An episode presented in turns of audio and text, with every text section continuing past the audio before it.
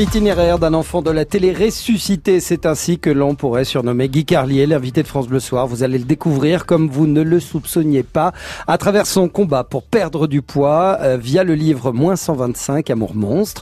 Soyez les bienvenus, très heureux de vous retrouver. Voici tout de suite votre journal présenté par Frédéric Oui. Dorel. Bonsoir Arnold, bonsoir à tous. Les commémorations du débarquement se préparent en Normandie. 75 ans après, des vétérans britanniques viennent de passer la Manche à bord de taxis londoniens qui leur offrent la course pour l'occasion. L'agriculture bio sort d'une année record en France. 2 millions d'hectares sont désormais cultivés sans chimie. La production a même doublé en 5 ans, nous dira Laetitia Eveline. À Metz, l'histoire d'un loueur Airbnb qui avait lui-même loué son bien sur le bon coin. Il vient d'être condamné par la justice. Le crédit immobilier n'a jamais été aussi bon marché en France. En moyenne, les taux négociés sont à 1,3%, même pas. Nous serons en direct avec Jean-Marc Villon, directeur général de Crédit Logement. Aux États-Unis, les musiciens les plus riches sont rappeurs et Jay-Z au sommet du podium et même milliardaires en dollars, s'il vous plaît, messieurs, dames. Et puis vous recevez Guy Carlier ce soir, Arnold. Absolument, Guy Carlier qui va vous retrouver d'ici un tout petit quart d'heure en direct dans France Bleu Soir. France Bleu Soir. Arnold Derek, Frédéric Dorel. Pour débuter ce journal, Frédéric, on file en Normandie où les 75 ans du débarquement américain se préparent. Oui, à Caen, 37 vétérans britanniques ont passé la Manche ce matin. Ils ont débarqué à leur tour, trois quarts de siècle après, mais en taxi londonien, qui, cela dit en passant, n'ont pas fait payer la course. Nolwenn Lejeune les attendait à leur arrivée à Caen.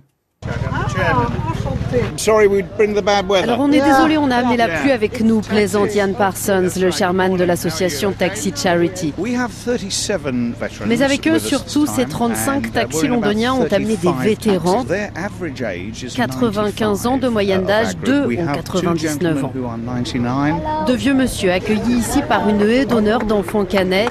Moment d'émotion pour quelques canets plus âgés. très très émouvant de les voir tous là parce qu'on se dit qu'il y en a plus beaucoup. Régine était mieux aux larmes. J'ai démissionné de mon boulot là pendant une heure pour venir. It's for me a great honor to welcome you in the Men's Abbey today. Une fois dans l'hôtel de ville, Joël Bruno, le maire, leur rappelle que ce lieu, l'abbaye aux hommes, a été un refuge pour de nombreux canets pendant les bombardements.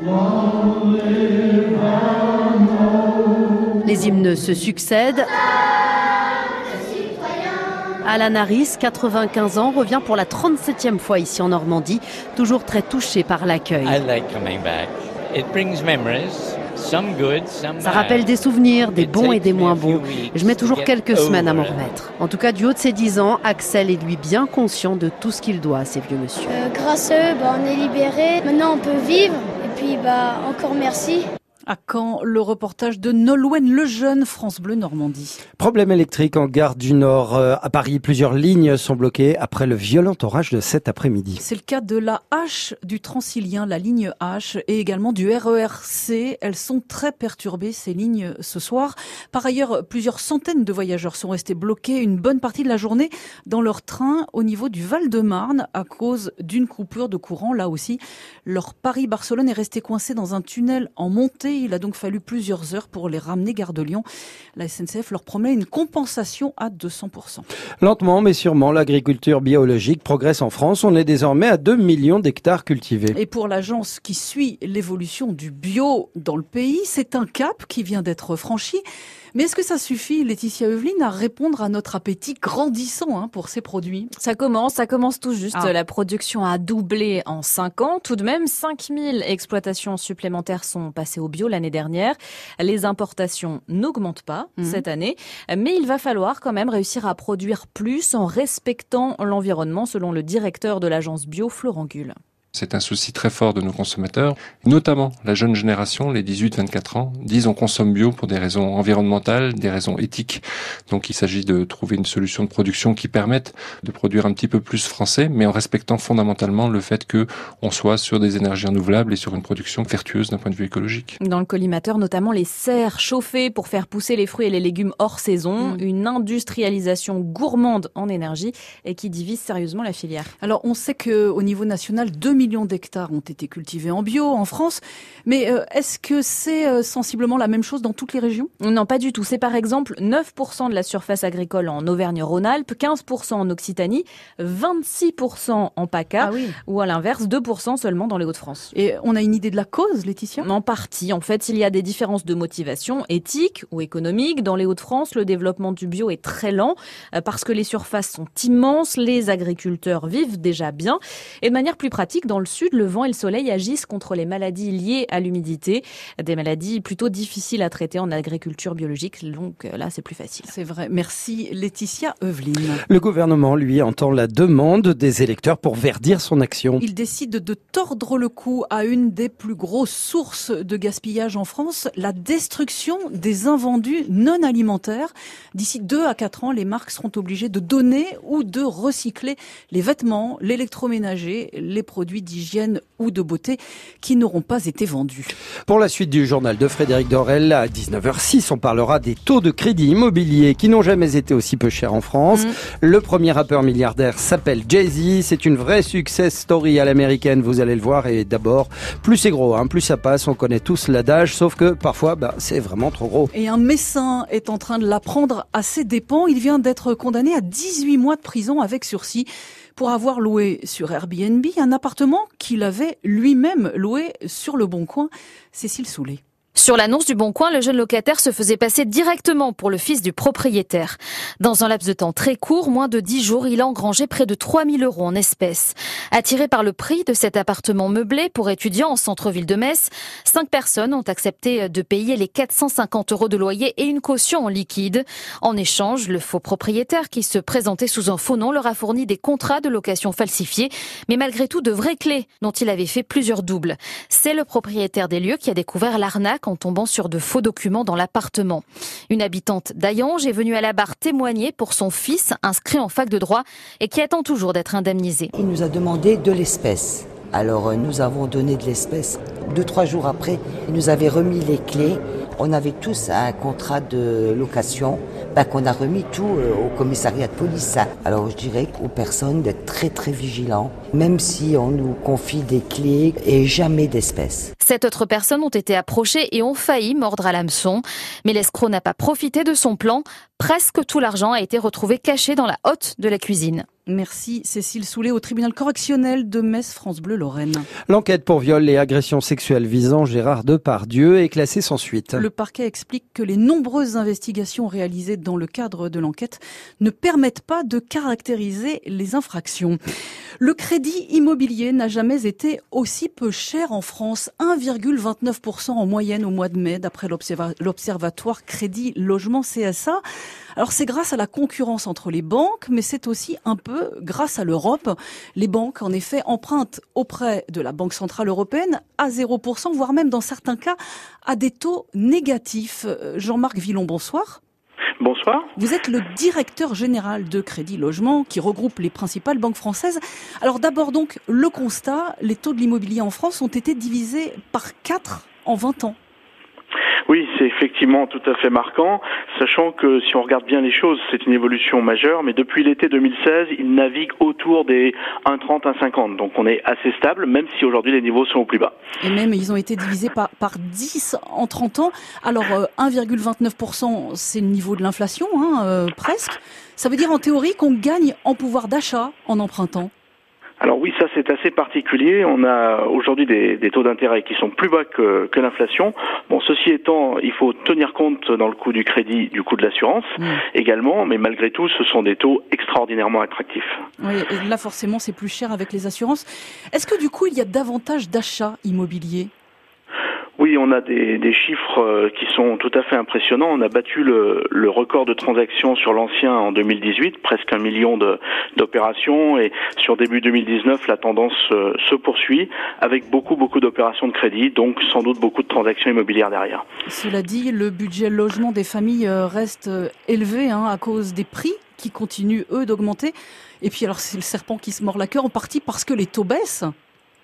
Oui, c'est vrai que les taux bas, ça crée de l'attractivité, ça incite les gens à passer euh, d'un loyer à, à, une acquisition, mais c'est vrai que ça a la conséquence de, de, faire augmenter les prix. Ceci étant, dans le même temps, les durées des crédits augmentent, c'est-à-dire que les banques sont prêtes à prêter sur des durées plus longues, mmh. les banques acceptent moins d'apports personnels dans les opérations, c'est-à-dire qu'elles accompagnent vraiment les investisseurs, elles accompagnent vraiment les, les nouveaux acquéreurs. Et les durées de, de prêt, c'est 19 ans en moyenne, hein, c'est ça? Alors c'est 19 ans, sachant qu'aujourd'hui le, le, standard d'un crédit immobilier c'est entre 20 et 25 ans. Et euh, pour euh, donner un chiffre, on a maintenant plus de 40% des crédits qui sont à 25 ans euh, ou, ou, un peu plus. Sachant qu'en France, on ne va pas au-delà de 25-26 ans. Il n'y a quasiment aucun crédit à 30 ans. Mais 20-25 ans, c'est le standard. Et alors vous, vous parliez d'apport tout à l'heure. À partir de combien d'apports on peut devenir propriétaire aujourd'hui? Ah, clairement, on peut être propriétaire sans aucun apport euh, aujourd'hui, dès lors qu'on a un dossier euh, correct, dès lors qu'on a aussi peut-être un peu de, de patrimoine. Et c'est vrai que si on a un peu d'épargne, il vaut mieux la garder. Elle est sans doute plus rémunératrice que euh, de la mettre dans son opération immobilière. Les taux de crédit étant tellement bas, il vaut mieux garder son épargne. Et c'est ce que font euh, beaucoup de Français. Et puis ceux qui ont peu d'épargne, les jeunes en particulier, eh bien les banques les accompagnent en demandant des apports personnels plus faibles. Donc on peut se financer sans apport.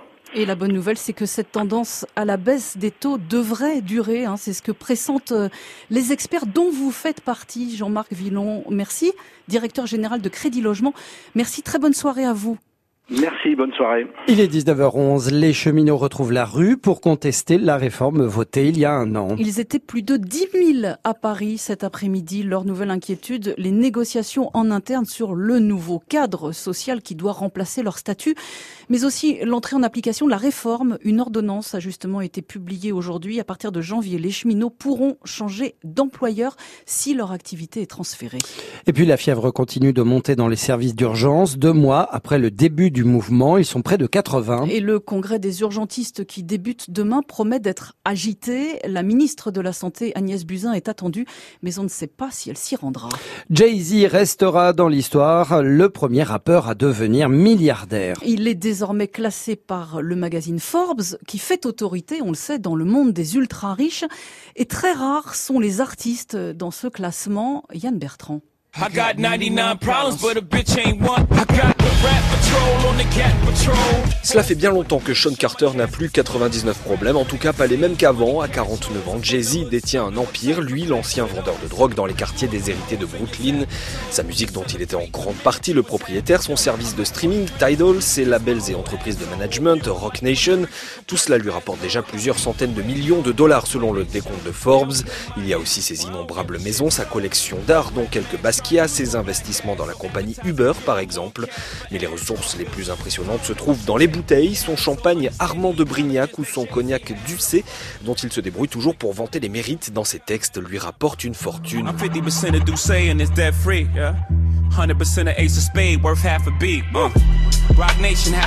Aujourd'hui, Jay-Z et Beyoncé forment sûrement le couple le plus puissant d'Amérique et riche, influent, philanthrope. Au-delà, le rap confirme que ces quasi quinquagénaires ont su faire fructifier leur art. Derrière Jay-Z dans le classement, Didi, ex-Puff Daddy et Dr. Dre, les plus riches du rap, mais aussi, tout simplement, les plus riches de toute la musique américaine.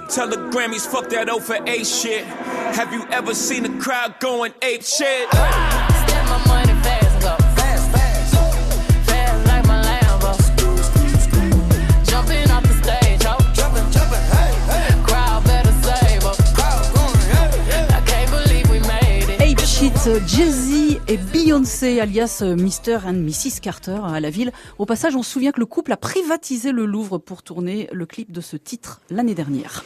Vous avez rendu fier, je m'en étrangle, tout un pays. voilà ce qu'a dit Emmanuel Macron cet après-midi en décorant les Bleus champions du monde. Les joueurs et le staff ont tous reçu la Légion d'honneur des mains du président de la République qui ce midi euh, déjeunait également avec les Bleus ES, elles aussi ont envie d'être championnes du monde au terme de la compétition qui débute vendredi, on le rappelle. Eh et on sera tous avec elles, évidemment.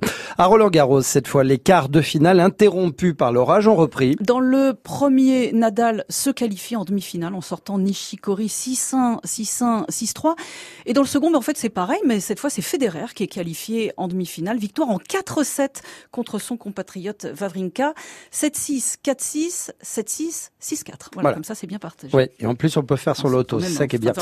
C'était tout, Frédéric Dorel. c'était merci tout à vous. Eh bien, à demain, Frédéric. Mm. Merci pour toutes ces infos.